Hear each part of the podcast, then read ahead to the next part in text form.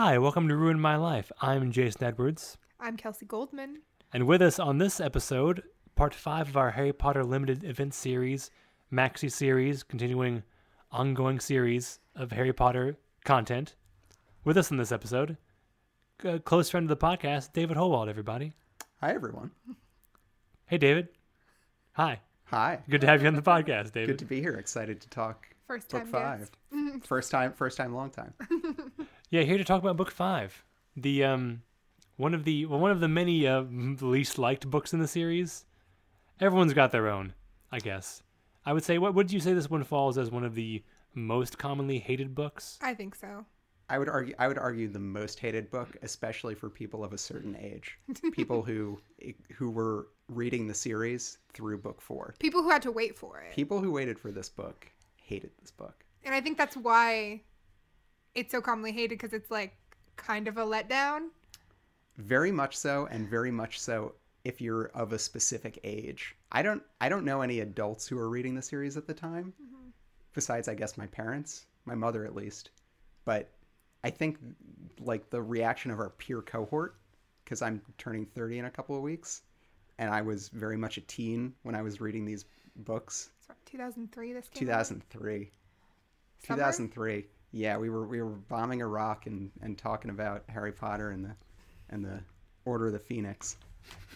Uh, Tony Tony Blair was in full effect in the UK. Oh, Um, I'm trying to think of what was topping the charts. U2 was tearing up the charts with um, when did they have an album that year? I don't think they did. They might not have, but Vertigo just feels like appropriate for Right. the era. right, that entire like post 9/11 era feels very much like U2 dominated with the Walk On, and then uh, how to dismantle an atomic bomb. No, Walk On's not the name of the album, is it? no. It's all that you can leave behind. Yeah. Yeah. Anyway, we're gonna talk Harry Potter to you. Mm-hmm. Um, I should say I, I at this point in the series, the books had totally checked out as a teen. I was off the train, off the Hogwarts Express, you might say.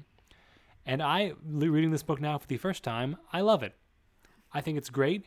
It's a huge step up from book four. And it was honestly a relief because I was starting to worry I wasn't going to like any book as much as I liked book two. And that was going to be a real problem for me in these last three very, very long books. They are they are all long. Goblet of Fire starts the phenomenon that doesn't stop until the very end, and it's nice to bookend this because my wife was on for book two, and that's like a personal fave of hers. And book five, as I've gotten further away from it and thought about it more, is a personal favorite of mine. I think, you know, this whole series that we've been doing has been really interesting for me because I reread the books, you know, probably once or twice, once or every two or three years, like just for fun because I like them. But this is the first time I've really like looked at them in through a critical lens.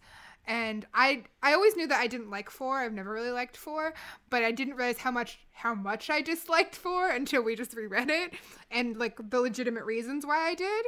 And it also makes re- rereading this one, which I think I definitely had some of the sort of like letdown feelings um, about. Um, I don't think I ever like hated it vehemently, but um, I don't think I it wa- I don't think it was what anyone expected it to be. No, completely out of nowhere. And I think, especially because book four is so, it's J.K. Rowling trying to do her Empire Strikes Back moment, and then you wait for it and you wait for it and you wait for it and you and you go into book five and you go, wow, it really took a long time to get to Hogwarts. Wow. There's like a lot of stuff in here about school politics that I don't know that I even really care about as a teen. It's so weird, but now like reading this, like that's the stuff that like is so interesting to me. The like the the school politics, the the magical world politics, the you know general like state of affairs in the wizarding world as you know a fascist rises to power basically um which you know in our current day and age is even more interesting possibly um but yeah no because the stuff that like i think i would have found like extraneous as a 14 year old um i think i like very much enjoyed here We should talk about those expectations for one moment uh, that you mentioned, David, because I believe it is this is a situation where there is no way the expectations of the many people who had read book four and developed these, you know, intense like elaborate head canons over the course of the long three year summer. Uh, those expectations were never going to be met because there were just too many of them. People had taken at this point through fandom, and we discussed earlier in this in this series how fandom and sort of like you know the intersection of you know expanded access to the internet sort of coincided with these books and created a whole like new kind of fandom in a way. Uh, people had really taken control and ownership of the story in a way that was like sort of new for, or at least it was new in, in being such a big thing online. Yeah. Anyway, and had projected forward like years and years into the series. Like, what is the you? So I think we mentioned in an episode earlier. After the end, Yeah. was one of the big uh, uh, fan fictions, which is, you know, it's a uh, it takes place again at the very end, begins at the very end of the uh, the seventh year, Yeah. and then goes forward like years and years. Yeah. And that was all. The, the, as- as I understand it, the fandom was full of this stuff. Mm-hmm. And when when book five came out, like you know that it sort of, uh, for reasons we'll get into, specific reasons later, uh, shattered a lot of those fan fan uh, fan theories, head canons, what what have you. Um, and also just by being another chapter in the story is like by its own nature going to disrupt a lot of things that people have grown very attached to over the course of like developing it as a community of like you know like-minded teens. And I think, you know, fandom, that's so normal for fandom now to be like, to have ownership like that, to project, to create, you know, your headcanons, your metas, your whatever, and to have it all be shattered by whatever the canon is like, you just, that just happens now and we're used to it. Whereas, like, this was such a new thing then that, like, everyone was just like, totally didn't really know what to do with it. And then also, I think I mean, even just like the idea of what is the Order of the Phoenix. Like, I remember that being like a, a huge like thing people talked about. Oh, because book four, as we discussed, ends with a big moment of like Dumbledore being like, "You go off and do that, and you go off and do this," and Yeah. Mm-hmm. he mentions the Order of the Phoenix in that thing, right? So there's like that's a whole. That sounds like a wild thing. Wonder what that could be. Just a Hmm, bunch of well, people. I'm I'm 14. Yeah, it's a, it's a, it's a, just It's a a, bunch bu- of people. it's a bunch of people sharing an apartment in London. It turns out it's very much you know you know Friends, and you know how you're a, a teen who likes reading in the early 2000s, so you're just getting to British TV, which is true of millions of people. Yeah. well, it's gonna be like that, but it's not gonna be like the stuff you like. It's gonna be more like EastEnders. You're just gonna live in a dingy apartment in London, and it's and it's again impossible impossible to satisfy expectations because this was so formative, and you put so much into it, and you you have decided all these things about all these characters, and then here comes almost 900 pages of how wrong you are on every single page, chapter to chapter. What did you think this character was getting up to? You were wrong, turns out. Um, Dave, what was your like fandom experience? What uh, what were you like a casual fan? Were you like your wife Tara, who was like dressing up and stuff? What was your what was your fan experience as a as a teen? I was a huge fan of the books, but perhaps I was I was definitely a more self-aware fan, even though I was a huge nerd and remain a huge nerd. But this was at a time I don't know that I had like the peer cohort or the or the friend group or the encouragement to even get into fandom in quite the same way. But I read the books. I started reading the books starting with uh uh, Azkaban was out at the time, but I started with the first two books, and they were literally the first books my family ever bought on Amazon.com.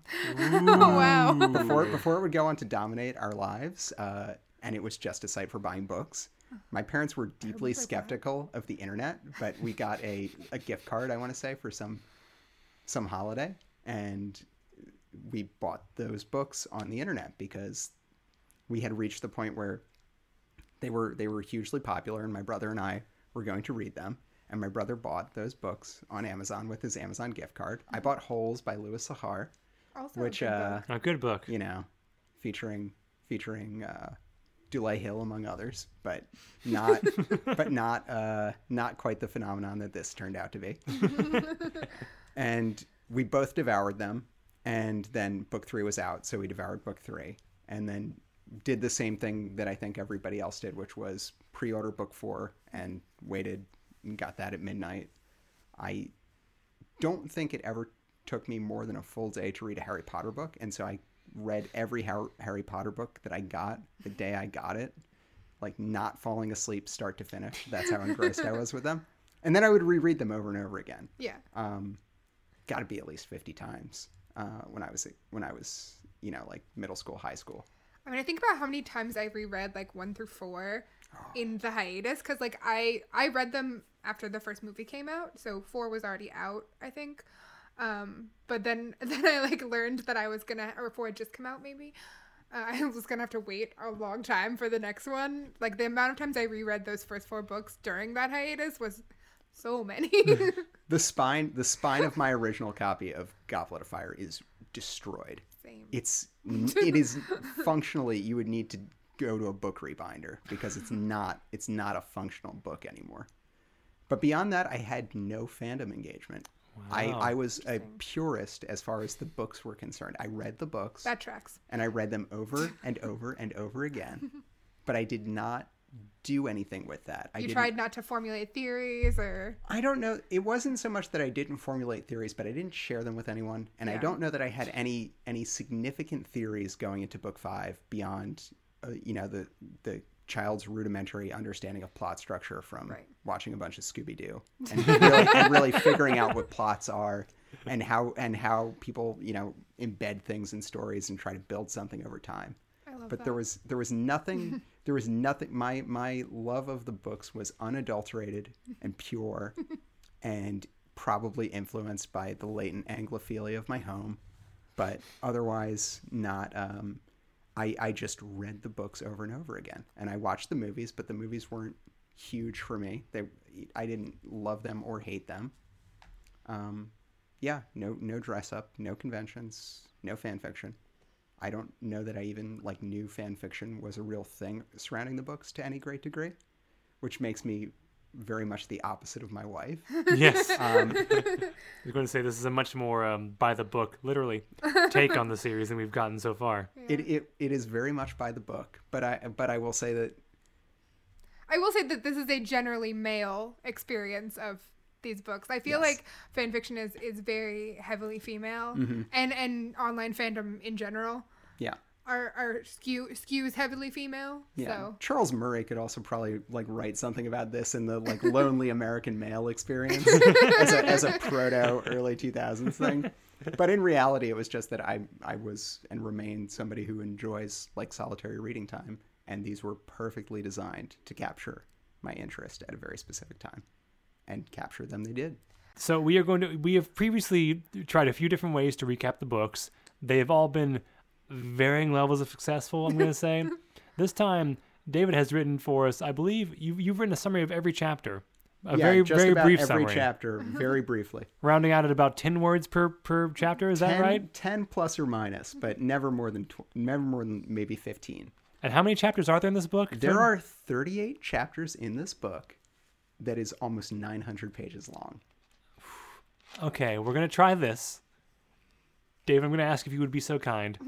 Take us through just chapter by chapter. Uh, we'll we'll you know we'll see if we need to stop on anything. Yeah. But that's- I'm just gonna see. You know, you're gonna take us through, and we're gonna see how it feels. Just run through it real quick. Sure. Chapter 1 Dudley Demented. Harry spends all day watching cable news, then uses his concealed carry. Chapter 2 A Peck of Owls. Ministry or order, everybody sliding into Harry's DMs. Chapter 3 The Advance Guard. Harry meets some cool burglar qua kidnapper friends. Chapters 4 and 5. Harry joins the hashtag resistance and finds out he's the real fake news. Uh, chapter 6. This is the noble and most ancient House of Black. We're in London at this point. Sirius Black has a seriously messed up house. chapter 7. The Ministry of Magic. Why would you fund healthcare this way? Let's let's take a pause on this because this this needs to be uh, I think discussed briefly.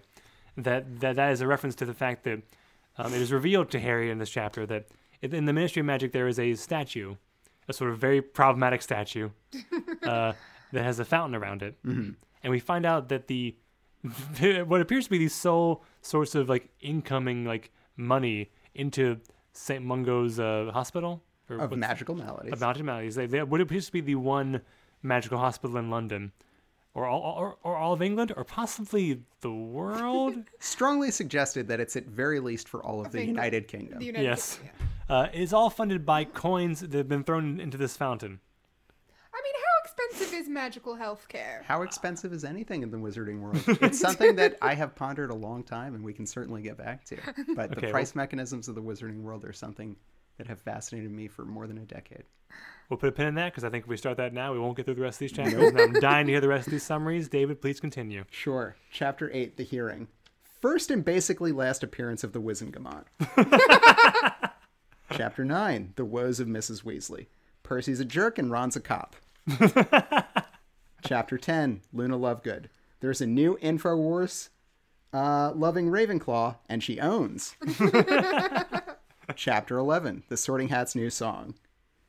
The Sorting Hat makes a case for radical centrism. Chapter 12 Professor Umbridge. What kind of curriculum is J.K. Rowling even trying to satirize here? That's a good question. Chapter 13 Detention with Dolores, in which Harry goes to the most metal detention ever. Chapter 14 Percy and Padfoot. Percy and Draco remain the worst. Chapter 15 The Hogwarts High Inquisitor, which I apparently responded to with Why would you even call yourself that? Chapter 16 In the Hogshead. Harry decides to form a militia to get chicks.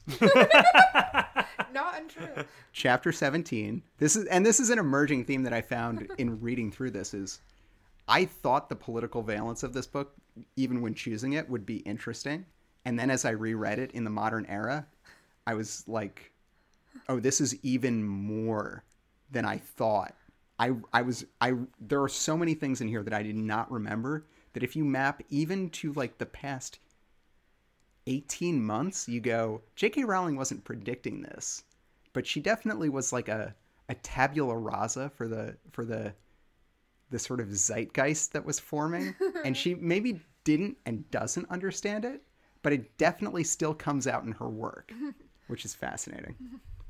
Chapter 17, Educational Decree number 24. More Hogwarts shit. Chapter 18, Dumbledore's Army. Of knitting and political inaction. Chapter 19, The Lion and the Serpent. To which I responded, best part of Quidditch, the sick fan gear. uh, chapter 20, Hagrid's Tale, They Might Be Giants. Chapter 21 is The Eye of the Snake, in which I say, Harry has trump- trouble empathizing with a girl but gets too close to a snake. Chapter 22, which is true. That's what happens. St. Mungo's Hospital for Magical Maladies and Injuries. So they do both. Um, chapter 22 is so they do have health care. And Oh, then the saddest chapter. and then chapter 23, which is Christmas on the Closed Ward, Oh, which I literally just wrote the saddest Harry Potter chapter ever written. Oh. Which it is. Un- unquestionably.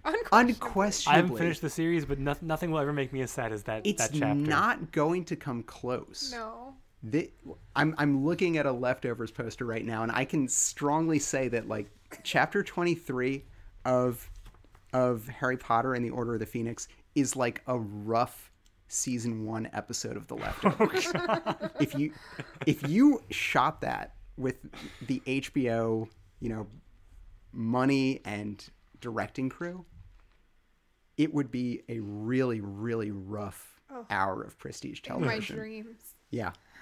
I mean that's that's where they could go instead of Fantastic Beasts. Is you could really just capture these scenes. I'd love like a Ugh. random scene, like deleted scene Harry Potter anthology series. It's just Neville visiting his parents every year and nothing changing. And then you have like the year after they beat Volt. Sorry, no spoilers. That's not that's not in the book. Wait, what? It's what? not in the book. What?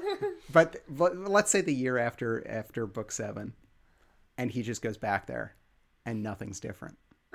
I I would watch it. Oh, it's I would- brutal. I, would, so watch it. I would watch it. I would watch it. Yeah. I should I should point out that the adding to the sadness of that chapter to me is the depiction of uh, Gilderoy Lockhart, personal personal favorite character, as a man suffering from the uh, final stages of Alzheimer's. It would seem.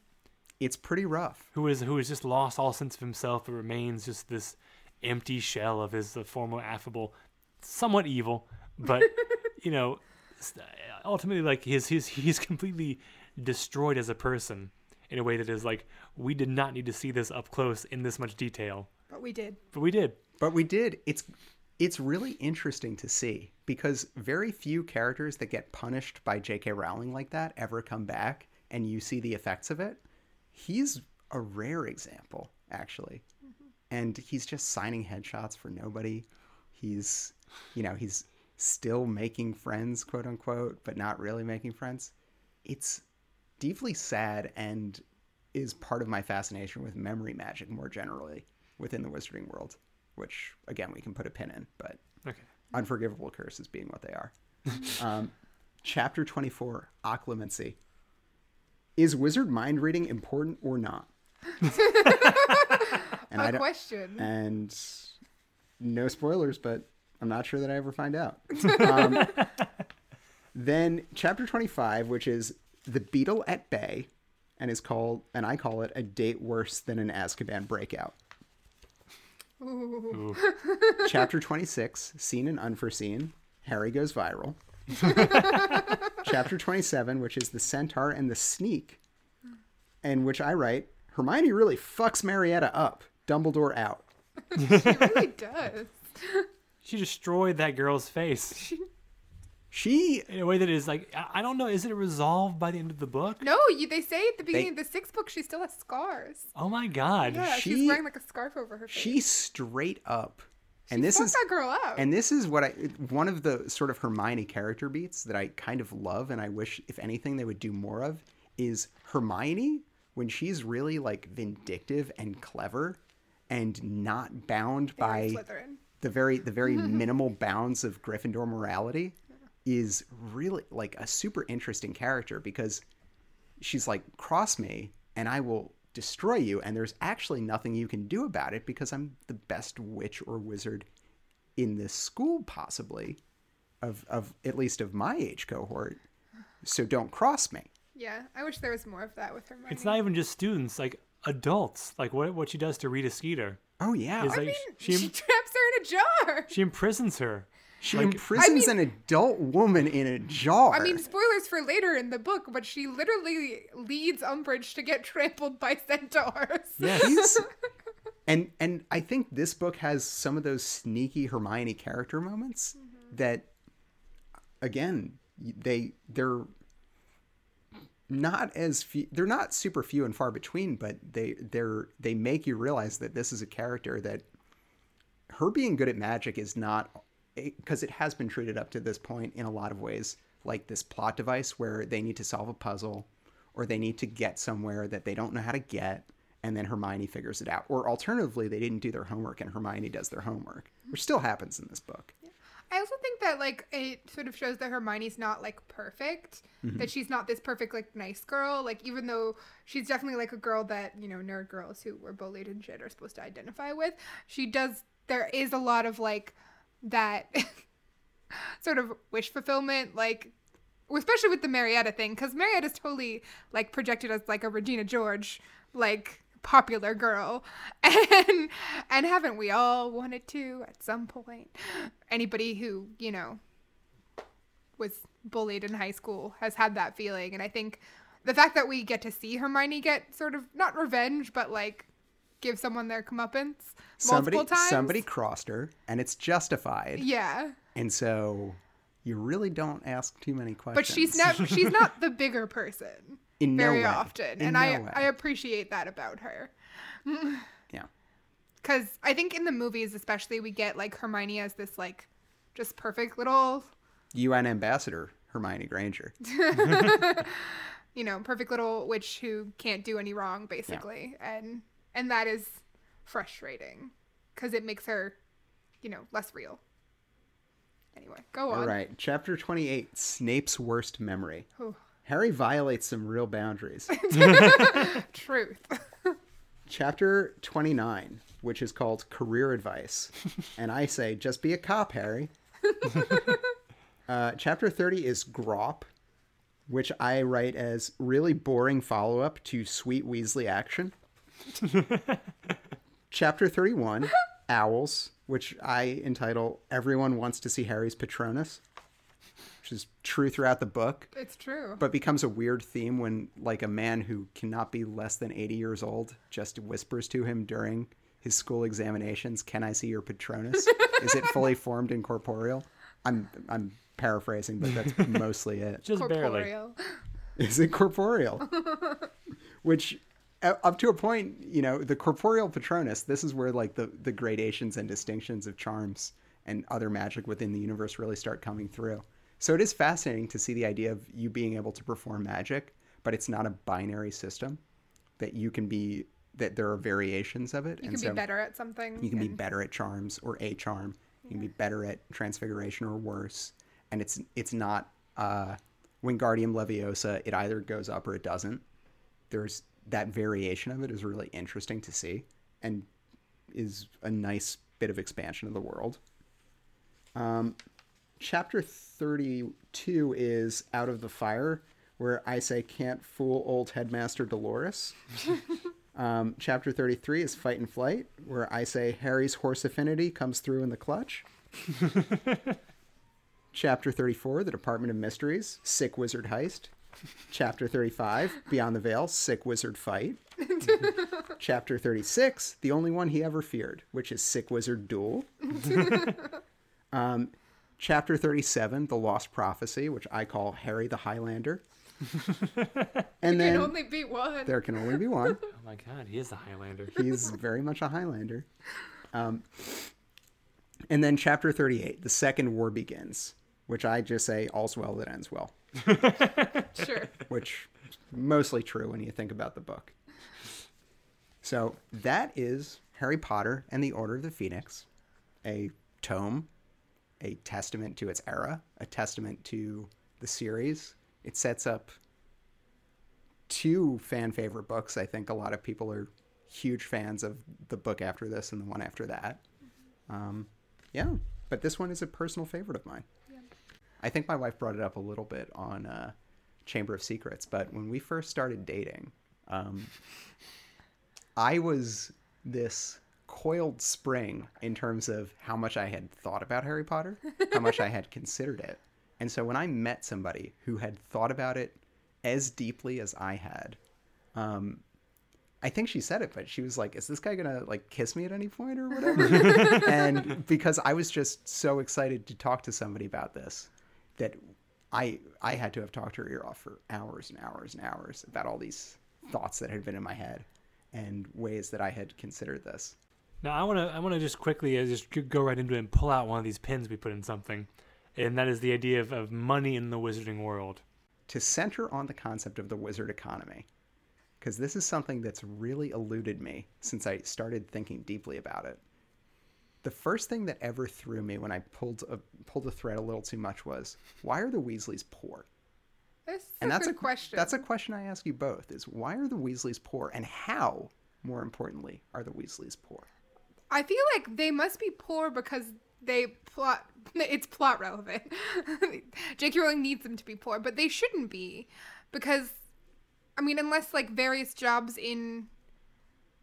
I mean, they don't have any family money. It sounds like, which seems like to be what a lot of the wizarding economy is based around is like inheritance, basically. But then there's no credit. There's no credit.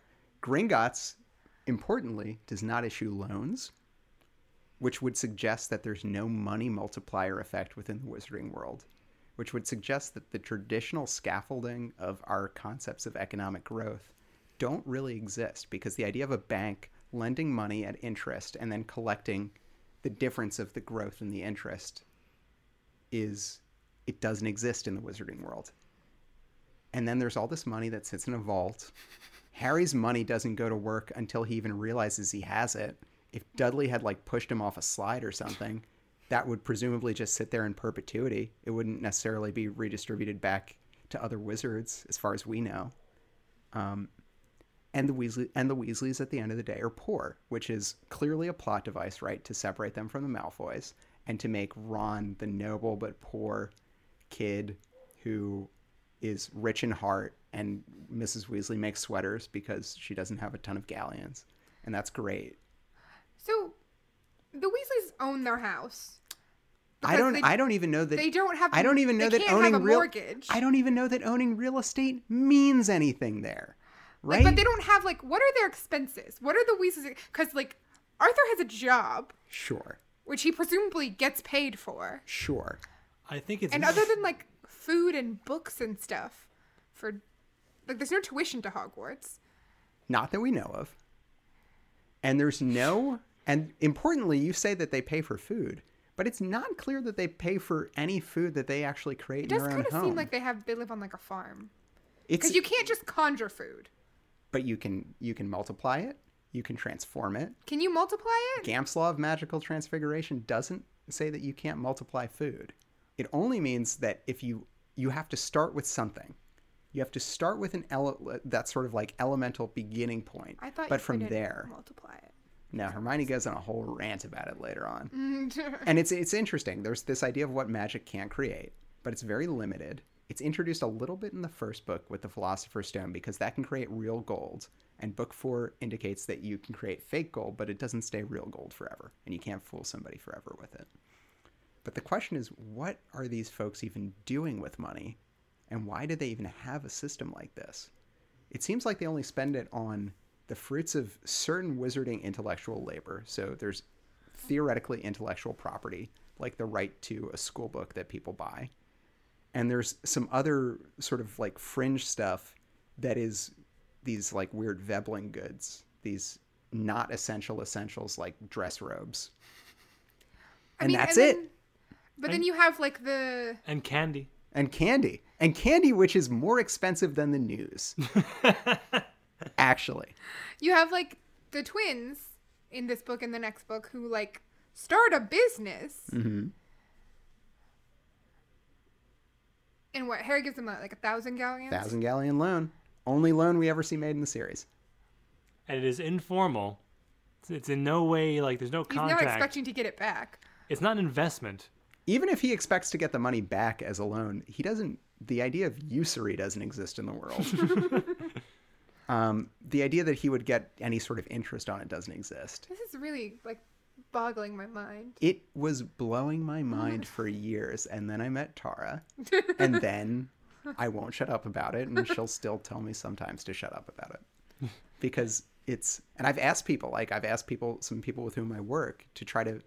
There's a concept in in I feel like you should write a paper economic about study. this. So there's interestingly a study that came out of the Washington University uh, department that they have for fiction studies.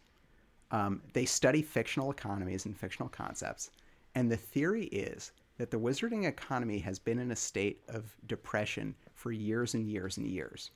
That Hogwarts, as originally built, was built for a wizarding population of that could fill a school of a thousand kids and that population hasn't grown theoretically uh, in terms of like actually producing the wizards since then. Hogwarts, the building, Hogwarts, the educational institution, hasn't grown in a thousand years, even as the UK population has grown by orders of magnitude. So they haven't experienced real economic growth of any sort.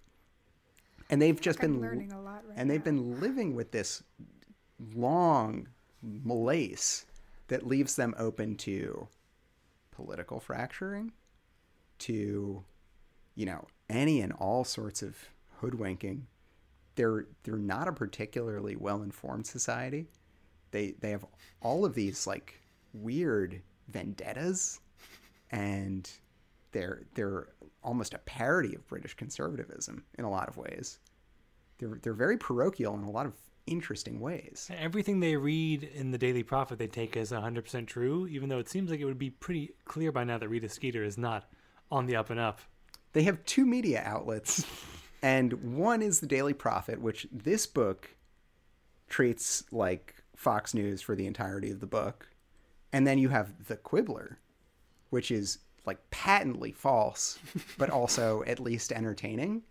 And that's more or less it. And that, and, but that makes sense in a world where how where there are four wizarding journalists, where where, where the amount where you literally your career education is you're you're going to do something because we don't have enough people to do much of any of this. Right. There's as far as I know like 3 nurses to staff the hospital during Christmas. Which is fascinating. I mean, yeah, that's the other thing that always threw me is like, because J.K. Rowling has said that the Hog- Hogwarts is about a thousand students, but there's five boys in Harry's year, and only three girls that we know of. In and let's say there's there's ten people in every year in every house. That's forty people total in every year, times seven, 280. 280. That's Huh. like way short of It's a thousand. way it's way short. Now the, the the short answer is to that could be that Harry's popular. And there are a bunch of nobody Gryffindors that he doesn't have time for. yeah. And that wouldn't be all that surprising, right?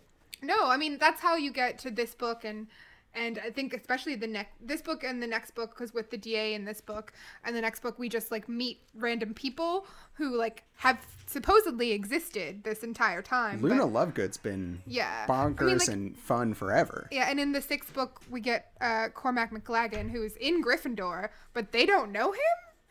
Yeah. and he's like relatively around their age so it's like there's this idea that maybe there's another gryffindor boys dormitory that we like don't know about but also like maybe he's in a different year maybe like you know it's just like that we we assume that all the the grades are roughly like 40 people but then J.K. Rowling tells us there's supposed to be a thousand students here yeah. so where are they all it, the, the numbers will never come out in the wash i don't think because we're, we're holding her to this standard that doesn't um it doesn't and won't make sense but the act of trying to make it make sense i think is what's interesting because that synthesis of all the different things that don't add up i think that sort of speaks volumes to what she is either trying to do or accidentally does as an author I think, David, to your point, what we're sort of running into here is we're trying to apply any sort of like consistent real world logic onto a sort of what is it? What is it at heart? A fantastical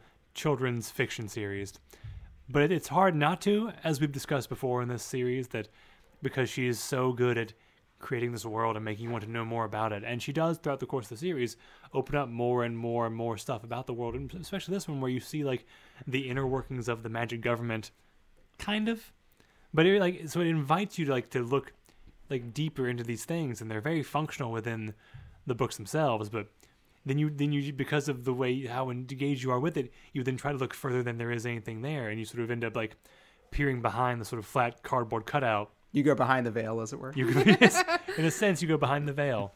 And much like uh Sirius once you go through you don't come back out. Yeah I also have some issues with that They have in the Department of Mysteries what is a death as door. written the gate to the afterlife or an afterlife. right It's not specified which one it is. Because I never really understood in this book if Sirius dies because he gets hit with a curse or if he dies because he goes through the arch. Strongly choose to believe that it's because he goes through the arch. Which is just like, what if, like, Harry had just walked through there before? Because he was about to. So he would have either died or possibly gone to hell this is like the, it's this embodiment of Thanatos, like the human death drive. That he's hearing the the whispers behind the veil, and he's like, "I have to. I'm a I'm a, a moody teen. I spent this whole I mean, book." Harry is like peak goth. In this. Harry, okay.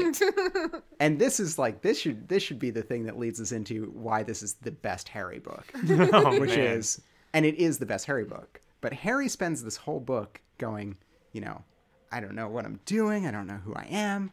I'm dealing with all this shit. And then there's literally a door to death in front of me and it's whispering to me that I need to go through and just be with my family and I can all this all this stuff that I'm dealing with and I just got like fucked up at the Department of Mysteries by all these adult wizards. um and it can all be over. And I can just walk through the, walk through and go behind the veil and that's it. It really is like a large scale, only slightly darker version of the mirror from the first book. Yeah. It calls out, it literally calls out to him, and he is like very immediately transfixed on it. Yeah, and he wonders is that are those actually his parents' voices behind the door? Are they And- not? And then, as far as I know, we never really get resolution on that. It's called the Department of Mysteries, not the Department of Answers. It's true. There's also a bunch of brains and a fish tank. Yeah.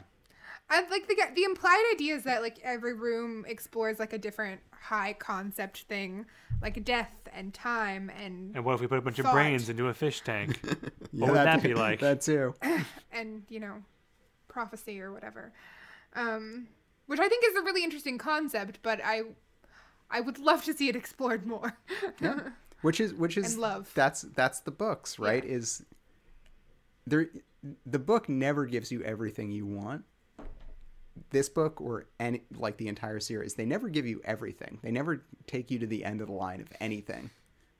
And as a result, you can always you can always go further, be it with fan fiction or with your own internal teasing out of logic. i mean that's also in some way become the series downfall too because i mean not the downfall but i'm gonna say the franchise's downfall not the series because the series is good um the franchise's downfall is that like there's so much room to build on it there's so many holes and, and whispers and, and directions you can go in this world that there's maybe too many places that people are taking things Point of comparison between uh, this series and, uh, you know, a, a- favorite topic of mine, the Fantastic Beasts series. um, can you like, when you read the Harry Potter series, the for the seven books, you le- you le- you're left wanting more. You're always curious. You know, you're never gonna get that thing you really you're like you're never gonna get the full answers. And it's like it's like the way like you know when a song uh, gets stuck in your head, it happens because you don't know all the words. And so in the same way, you never know like all the quote unquote lyrics th- to this series, the story, this world basically. So you're always going to be like running things over in your head trying to put it together. And so in that way, the books will live forever inside your mind. Uh, when you watch Fantastic Beasts and Where to Find Them, you have the exact opposite reaction, where you learn things you didn't, you don't want to know, and you wish you could unknow them. And in fact, they remove magic from the world by showing you, you know, really just kind of how small it is in a sense, and how if you go back about 100 years, you see some stuff that does not entrance you, and in fact makes you a little bit sad and kind of confused. B-sides that should have stayed on the cutting room floor that you really didn't need to take out of the vault or just like audio of somebody yelling in the recording studio and doing some horrible stuff that they just got on tape that you don't actually need to listen to and probably shouldn't. It feels almost like you're intruding on something that you you with Fantastic Beasts, I think that's what's so fascinating about it is that at its core it's it's almost like you're you're walking into a room where somebody is like getting changed. You're you're seeing you're seeing the Harry Potter series in a way that you're like, no, you're not fully dressed yet. I gotta I gotta I gotta leave. Eddie Redmayne, you're not you're not fully clothed. I mean, my theory on this is that it's because it's not removed enough from the main story. Hmm. Is that because they want us to go right? They mm-hmm. keep bringing in characters that like they think we want to know more about. Mm. But let me tell you, Dumbledore's not really a character that I want to know more about. I mean, the whole point of this book is that Dumbledore is a man of secrets, and he will remain a man of secrets throughout the entire series. I mean, kind of. He he keeps so many secrets. He does, but like I feel like we get a big reveal on him in seven. So, we get reveals on him throughout the series, but Yeah. at no point but he's like 150. He has lots of secrets still. he's got a lot of secrets. I do enjoy that after uh, five straight books of being like the man of mystery, the mysterious, whimsical fellow wizard in the tower who you never see. Uh, at the end of book five, he goes, Harry, perhaps I've been too inscrutable. and that truly has been my downfall. um, yeah, I mean, I think this is a. so I'll just sort of put a button on this for now because it's like I'd gone on about this for hours. The sort of the the Fantastic Beasts series and also the Cursed Child play. Yeah. Both the sort of real problem there is that you you- you're in a universe where you, there's so many things you want to know and so many directions you want to go in, and we keep seeing the wrong direction played out in these in these new installments. Yeah. Also, the fact that uh, J.K. Rowling insists on pretending that everything that's in the Fantastic Beasts is stuff she had planned out, you know, 20 years ago, that she's clearly making up on the fly. Don't lie to us, Joe. Don't mean- lie to us. This is the thing about book five is that book five is really where you start seeing that man maybe she didn't have this all planned out at the start, And maybe, just maybe, she's figuring this out as she goes along. I think if you're reading the books, like the first three books are perfectly structured. You know, they they're all tight, even even if they're unequal in terms of how good they are across the books. It's fine. And then book four, you go, okay, there there are some issues in retrospect as an adult, but when you're reading that as a kid, you're like, holy shit, what's what's happening and what's going to happen next? And yeah, of course Voldemort is back, but I didn't know that until this thing thing started. And then book five, and it's like, oh man, oh man, she's just she's just another another adult who doesn't have it all figured out. Well, I think there's like there is kind of this, you know, Voldemort's back, right? But she has to get through two more books before we can resolve the fact that Voldemort's back. Mm. Yeah. So we have to figure out how to delay Voldemort being back back. Study for your OWLs, kids. They're very important. I mean, they won't be if a, if you know Wizard Hitler wipes out society, but do it anyway just in case. It's not clear if Voldemort would care about your OWLs either, though, right? Because his his magical vision of the future is not necessarily one in which wizards don't like still need to do stuff. His his is one that I mean, you know, we get we get glimpses of it later on, but they still need to study at Hogwarts. Even his vision of Hogwarts, What do they study? the Cruciatus Curse, And nothing else. Amicus Caro, baby. Yeah, I mean, When he's not writing when he's not writing about uh, the history of New York, he's teaching people the Cruciatus Curse.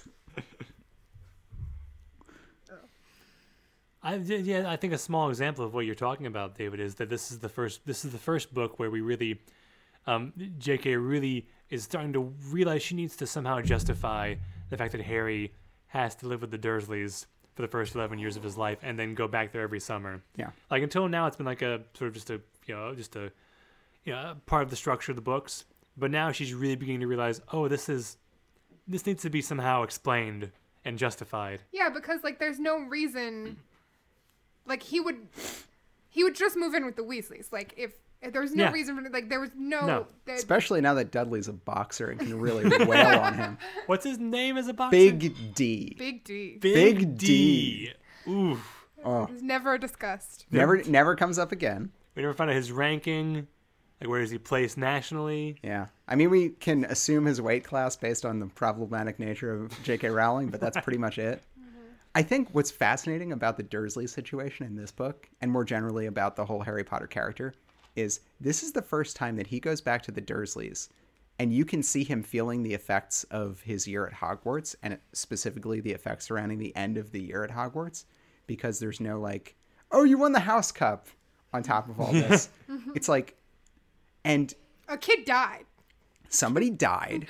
and by the way, you go back to the Dursleys, and you're back at the Dursleys literally the day that you get off the Hogwarts Express, right? Mm-hmm. There's no liminal period where he stays at the Leaky Cauldron for like a week to get his sea legs before he goes back to the There should Dursleys. be. there, sh- there should be, and there is in that in that sort of great, you know, like he spends two weeks at the Leaky Cauldron and does his Wizards of La- Waverly Place thing there, but it's. But in the in this book, he Would watch that show. he spent. I would too. The Wizarding World of Wa- Waverly Place. Just like Wizards of Waverly Place, but like in Diagon Alley. Yeah, and it's just Daniel Radcliffe doing his like uh his uh leaving Las Vegas, but in a in the Leaky Cauldron as an adult. just just drinking himself to death on butterbeer Bad, and bad, bad Lieutenant Port of Call Diagon Alley. Uh, but Anyway. at this point, he he he gets fucked up in a maze by all sorts of creatures and animals and eventually dark wizards. Gravity reverses itself, Yes. and then it just goes back. Then he takes a portkey back with the body of his dead, not quite friend. Clutch onto the body of another student. his dead enemy, but also grudging respect kind of friend by the end. And Voldemort's back, and he's definitely trying to kill him, and he doesn't know what he's going to get up to. And what this book does is goes, well, yeah, of course. Now that he's separated from the wizarding world, yeah, he would spend his whole day just like literally lying in a in the bushes outside his house with his wand clutched to his chest, listening for anything on the news that would inform him one way or the other Yeah. about what this guy is up to, which is like the first real reaction we see of him to what is essentially four four years of trauma. And then he spends the rest of the books of this book at least sort of like in his own head. He can't he doesn't know which way he's supposed to go with with all of this information. Nobody believes him or a few people believe him. I think what's really fascinating is the people who believe him and don't believe him within Gryffindor, hmm. which is an interesting thing they kind of explore and then sort of walk back. Let's see. It's like Seamus runs his mouth off. yeah, but get- Dean get- believes him, and Neville believes him. Yeah, but the way they believe him is interesting too because they're just like if my nan says or if oh, if Dumbledore says, Yeah. and it's like they don't, bel but they don't believe him him, Yeah, and that's and that's a very teen thing. they trust like, the people who validate his his belief, but Yeah. That's a very teen problem, right? Is like you agree with me, but you don't agree with me in the way that I want you to agree with me. and you don't understand, and none of you get it. And I'm going to form an army to teach you all what it means to be on my level. and teach you all jinxes and everything. Harry, this is a great Harry book because A, he's super pissed off the whole time. it's great. He's mad about everything. He's yeah, yeah he's clearly like actually like for the first time processing what's happened to him. Uh, which which includes which includes B, the fact that like he and people around him are constantly referencing the first four books in a way they haven't to this point. Like at multiple times, like at one point Harry's like mad at Ron and Hermione. He's like, you know what? I've he's like, you know what? Fuck, I fought Voldemort fucking four, three and a half ish, four times and survived. Are you kidding me? I'm Harry Potter. Don't step to me. You don't know what it's like up in here, man. And then later on, like Hermione like gives him like and Ron give him like the reverse like pep talk version of that. Like, Harry, you should, lead an army. You fought Voldemort three and a half, four times. You're Harry Potter. and everyone's finally like, oh yeah, this kid's like gone through some crazy shit. And he's mad about it. He's upset, and reasonably so. Like I think Harry's reactions here are all pretty like, pretty like understandable. And I think what's interesting is up until this book, all the crazy shit that he's gone through is literally witnessed by no one but him. right. Yeah. and so like people have no reason to believe him technically. Like there's no there you know, he they just have to take his word for And it. And if you think about like the outcomes of all that stuff, it all remains very well hidden to the point of like he doesn't go to school on Buckbeak now. so nobody gets to nobody sees this and goes, "Yeah, but I guess he did it, right?" There's no he doesn't like walk around with proof aside from the literal scar, but that's from when he's a kid. Yeah. And so it definitely that counter narrative of him being this fabulist really does make sense the more you the more you pull at that 'cause, thread. I mean, the hmm. only person they have, like, I mean, Ron and Hermione witnessed certain degrees of things, but like the end result, like in the first book, like they're both gone. In the second book, Ron is gone. First two books, the final fight happens like deep beneath the school in both Yeah. cases, Yeah. like, far from anyone's view. And you know, and all the other students there just like witness Dumbledore giving Gryffindor a bunch of points. Like, I wouldn't believe him. I just frankly, find Dum- frankly, I'd be a little bit mad if Yeah. I was like every year I try to win the House Cup and then this The old this old wizard who is Harry's best friend for 2 days a year decides that he's just going to award them literally the s- amount of points necessary to beat me by 1 every single time. also, the point system in Hogwarts is totally fucked All right, so it just doesn't make any sense, and that that one's not even one that I'm willing to entertain as far as No. going down that road. That's an area where I just went like, nope, I'm not touching it. Um, Yeah, I, I love Harry in this book, if, but if I was a student of Hogwarts, I would hate Harry Potter. Yeah. He'd be the worst guy ever. Well, he's telling you all these things that, like, even if he's right, you definitely don't want him to be right, Right? and that's something that I don't know that they they truly they they go after it a little bit, but Cornelius Fudge and Percy Weasley and the sort of you know righteous naysayers of Harry who say that everything is fine, everything's fine. Insert comic of the dog in the house burning down around him and he's drinking coffee. Um, they're they like why would they want him to be right? Even if you believe him that should be horrifying to you. And so it's completely reasonable for people to go yeah he's making stuff up and not only do i want him to be making stuff up but i have no evidence of it. Besides the word of a, a kid who best case scenario was still like fucked up in a maze by stunning spells. 100% that happened. Oh, he yeah. doesn't Oh, even yeah. contest it Yeah, so I think like the the ending of this book where everything is very public is like really important because it needs to happen Yeah. because we need we need yet another transition into like Voldemort's back. How do we live now? Basically, Yeah. um, And what a great way to do it, by the way, with the Ministry of Magic, which we never go to the ministry until the beginning of this book. And it is truly a magical ministry. the different elevators, all the different ways people are coming in. They do this really interesting thing of taking this sort of like idea of a place where people commute and it's very workaday, but on the other hand, it's underground. But they don't want to look out of out of windows that are not uh, that are just like at stone walls. God, so they have fake weather. So they have fake weather, but it's created by a union, so they need to appease the union, or else they'll give them hurricanes for three months.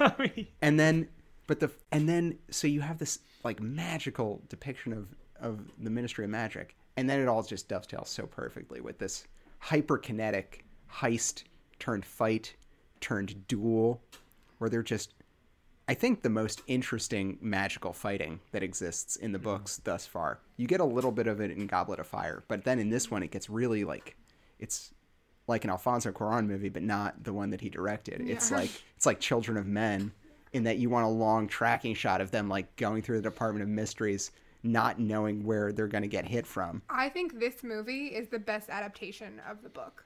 Yeah, agreed. Yeah. But I think that's probably true, partially because the uh, the climax is for the first time not about like one cool thing and then like a hundred pages of explanation. You do get that sort of Dumbledore debriefing at the very end, but mostly it's just it's action. It's characters doing stuff and like character beats and discoveries and reveals and twists and turns and just like an actual like climax Yeah. Yeah. Which is sort of a first for these books. Mm-hmm. And I remember like seeing the movie and thinking, boy, like boy, they must have really like cut out a bunch from this climax. It's so like wordless and like as you said, Dave, kinetic and action centered. But no, it's just basically they filmed it straight up how it is in the book. I don't remember the brains from the movie. I might just be They weren't forgetting in the that. movie. Bullshit. Bullshit. No, Critical. the only the only room we see in the the only two rooms we see in the Department of Mysteries are the, the death room the, the big the- giant the room with the the, gates of death and Right, the and right. the Hall of Prophecy, and the hall and the hall of prophecy. the big orb room. the big orb room. Yeah. So time turners exist in the movie universe still, which means that you can still do Back to the Future. I, I have sort of one. I think we're sort of we need to draw towards the end here. I have sort of one final in that realm of like allegory and political discussion. I have one sort of thought that I'd like for us to sort of you know I just like to throw out there, see if anyone has any thoughts about it, and that is uh, the sort of continued like people continue to go to this book for political allegory in the modern day, um, sometimes in a way that is a bit frustrating. Sort of you know seems a little overly simplistic. Uh, and I think I, I think a good example of why that is is the fact that like so this book came out in 2003 which obviously was as you mentioned we were bombing Iraq Yeah. and U2 was tearing up the charts et cetera et cetera. Uh, I think because if you if you and obviously JK wasn't writing about this in particular. I I mean it'd be hard for it too for a lot of reasons. But I think the the closest like like contemporary like allegory you could put to this book would be that like Dumbledore is uh Dumbledore and Harry and the whole Order of the Phoenix, this whole crew of people who are, you know, trying to convince this ineffect- ineffectual government that there's a threat out there that we need to deal with them. And the government just says, "No, there's nothing out there. What are you talking about? There's no threat. We don't we don't need to go to war. We don't need to go to, you know, fight this sort of far off threat." The closest thing you can map that to is is, is like the Order of the Phoenix is the Republican Party, spe- specifically the Bush administration in 2003 attempting to convince America to go to war against Iraq. and uh, uh, you know Cornelius Fudge in the ministry is just you know everyone pushing back against that, saying no, we're not going to war in Iraq. There's no reason to. And then at the end you find out, oh no, it was all they were right all along. There was a bad guy, and we do need to go after them. So suck it up. We're Yeah. going to war.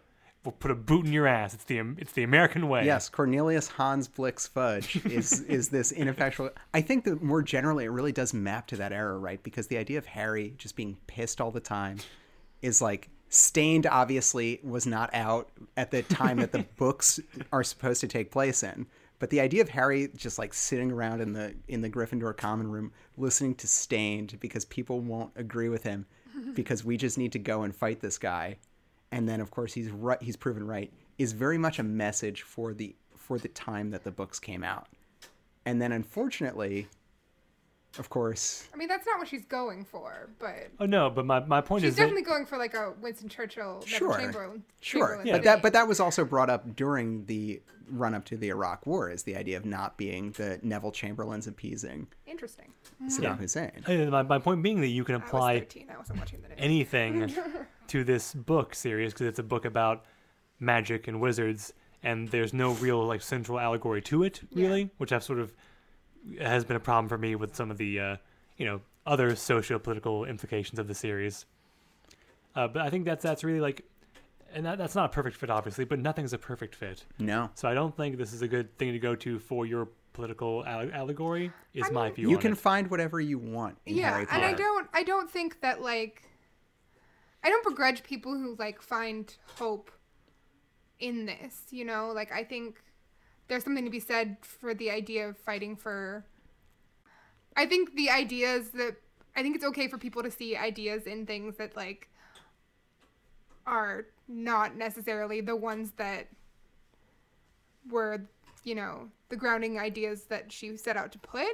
I mean, that said, I don't want, you know, I don't see I don't see the people with the opposite ideas using them necessarily. Does that make sense? yeah yeah, the, the jaded cynic's view of Harry Potter still doesn't account for the fact that the books put forward some pretty good general ideas about inclusion, friendship, the idea of, you know, some some good virtue ethics. Yeah. If we're if we're gonna get all, you know, Sac- Aristotle about it. um, you know hard work determination Mm. courage Being a cop once you turn eighteen.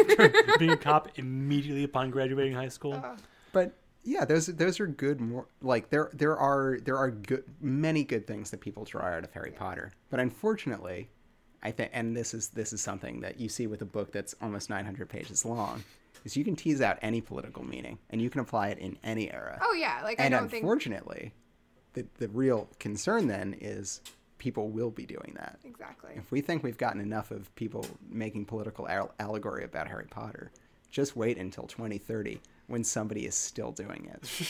because if you're tired of it now, just wait until somebody is comparing like Malia Obama to Harry and uh, Ginny's kids at, at Hogwarts. Oh god.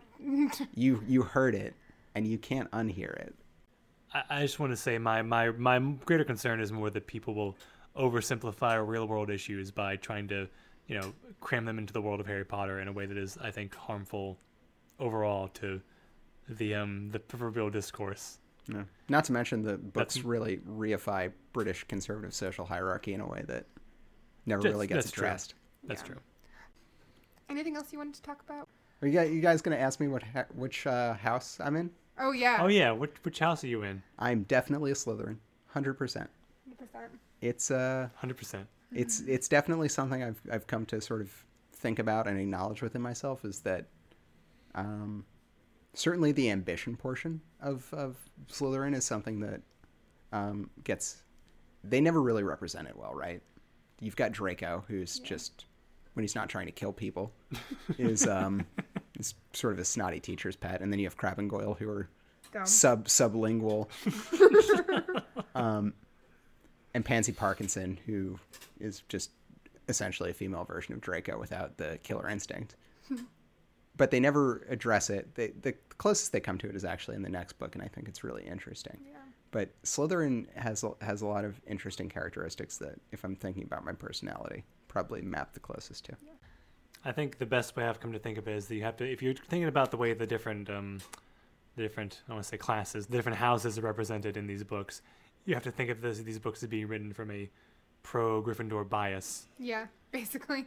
And that, that, that, that there is a sort of hypothetical, like real uh, history of, you know, the second Great Wizarding War, or whatever this actually is officially called. Howard Zinn's A People's History of the Second Wizarding War. exactly.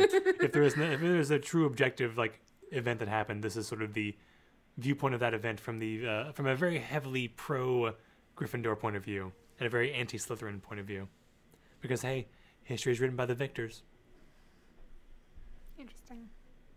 But it, will- we'll give that time to develop into the next book. Sure.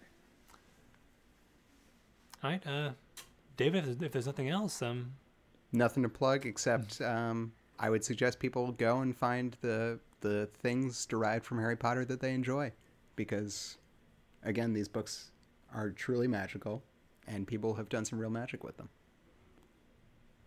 Any recommendations there? Uh, I, I I will put in a plug for Wizard People, dear reader. Yes. I I was uh, I was hit with that bug in college, and I ended up watching that. Um, the first time I watched it, I was so sleep deprived. It was at maybe four in the morning, and I started watching it, and I could not stop watching it, and I was like lying in bed, just crying, laughing at five thirty in the morning That's so as as I was, you know, like hearing somebody dissect the some of the, some of the real central themes of Harry Potter in a really great comedic way.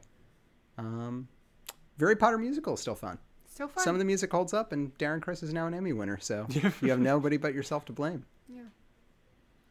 I can co-sign Wizard People Dear Reader. Kelsey, I'm guessing you can co-sign. I can co-sign a Very Potter musical. All right. There's three of them actually, but the first one's the best. The first one's the best. Boys, that, that, that's one thing I've seen. One thing you've seen.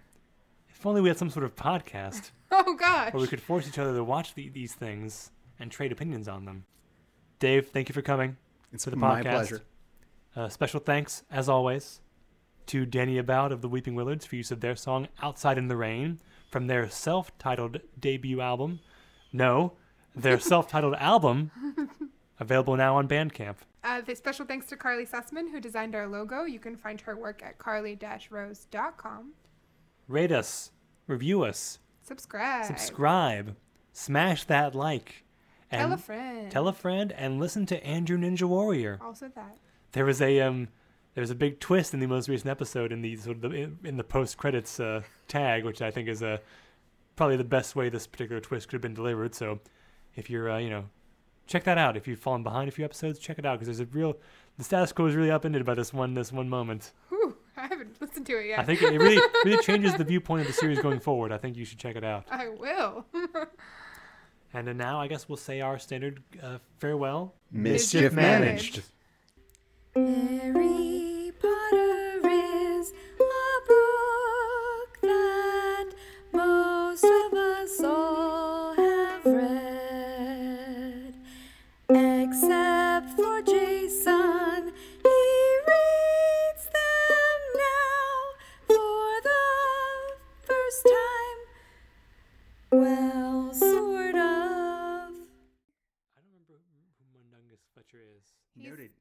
con man. Noted con Oh, man, yeah. Noted Mundungus con man. Fletcher. He's one of the, the guys in this book who sort of is on the margins who I never really got a handle on. What they were Noted con man, and also the man you would trust with your life to defend Harry Potter. Yes. or so Dumbledore Or, says. so- or Mundungus Dumbledore. Fletcher and an old woman who can't do magic. Yeah. nothing could go wrong with that plan, Meanwhile- and nothing did go wrong.